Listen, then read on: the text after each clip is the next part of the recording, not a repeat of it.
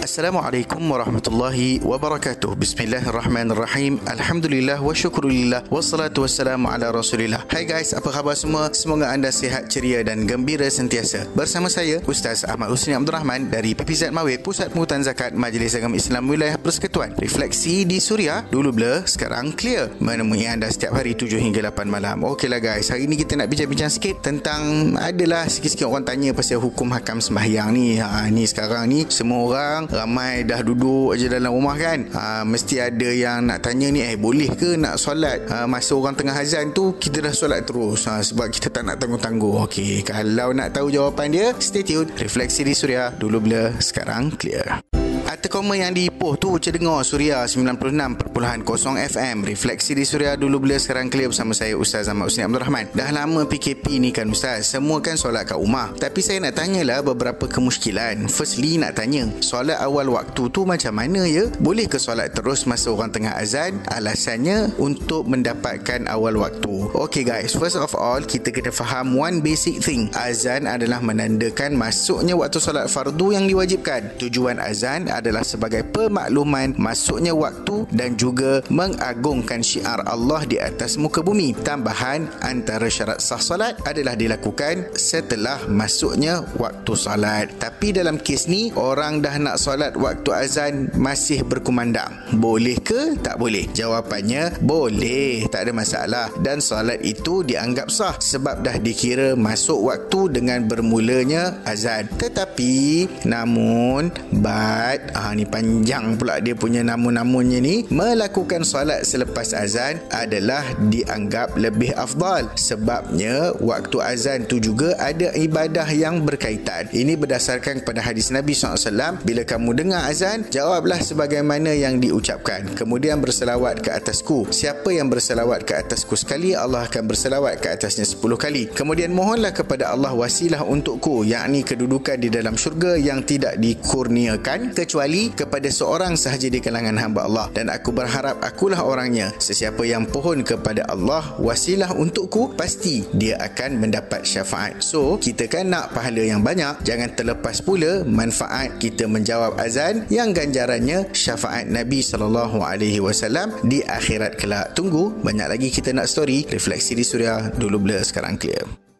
Mendengar Suria tidaklah sukar. Muat turun aplikasi Suria di Play Store atau App Store. Refleksi di Suria dulu bila sekarang clear bersama saya Ustaz Ahmad Husni Abdul Rahman. Okey Ustaz, lagi satu. Kalau kita solat dah penghujung waktu. Lepas tu masa solat dah masuk waktu yang seterusnya. Maknanya tengah-tengah solat tu dah azan dah yang the next solat tu. Contoh mamat ni solat maghrib. Tapi masa solat tu tiba je masuk azan isyak. Ha, so macam mana eh? Pertama sekali guys, kita kena tengok kat mana solat tersebut telah pun dilakukan. Kalau macam contoh soalan tadi solat maghrib kalau mamat tu dah berada pada rakaat kedua ataupun dah selesai menyempurnakan rakaat pertama solatnya maka solat tersebut dianggap sebagai solat tunai dan sah hukumnya tetapi jika mamat tu solat maghrib dan baru tengah start baca fatihah pada rakaat pertama dah masuk azan okey itu dianggap sebagai solat qadha kerana tidak dapat dilakukan dalam waktunya kerana azan isyak telah pun berkumandang. Apa-apa pun solatnya tetap sah tapi kategorinya adalah qada. Ini berdasarkan daripada Nabi SAW yang bersabda barang siapa yang dapat satu rakaat dari solat subuh sebelum terbitnya matahari maka dia telah mendapat solat subuh dan barang siapa yang dapat satu rakaat dari solat asar sebelum terbenam matahari maka sesungguhnya dia telah mendapat solat asar. Hadis mutafak alaih. So clear eh? Refleksi di suria dulu blur sekarang clear.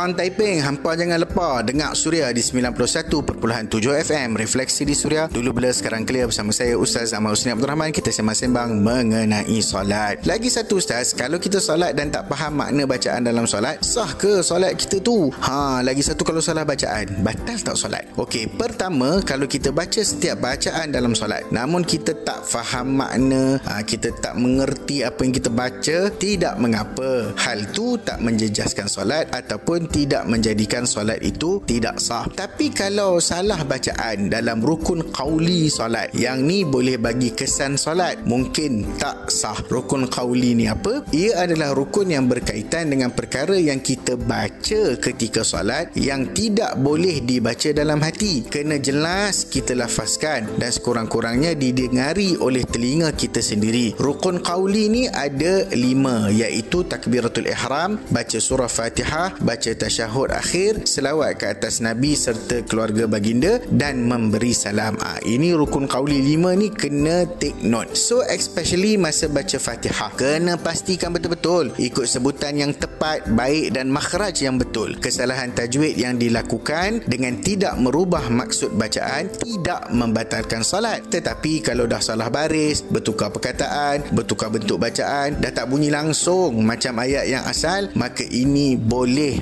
membatalkan solat. Kesalahan yang dianggap membatalkan solat adalah dari kategori lahnun jali iaitu kesalahan yang jelas dalam bacaan Fatihah. Clear guys? Refleksi di Suria dulu blur, sekarang clear.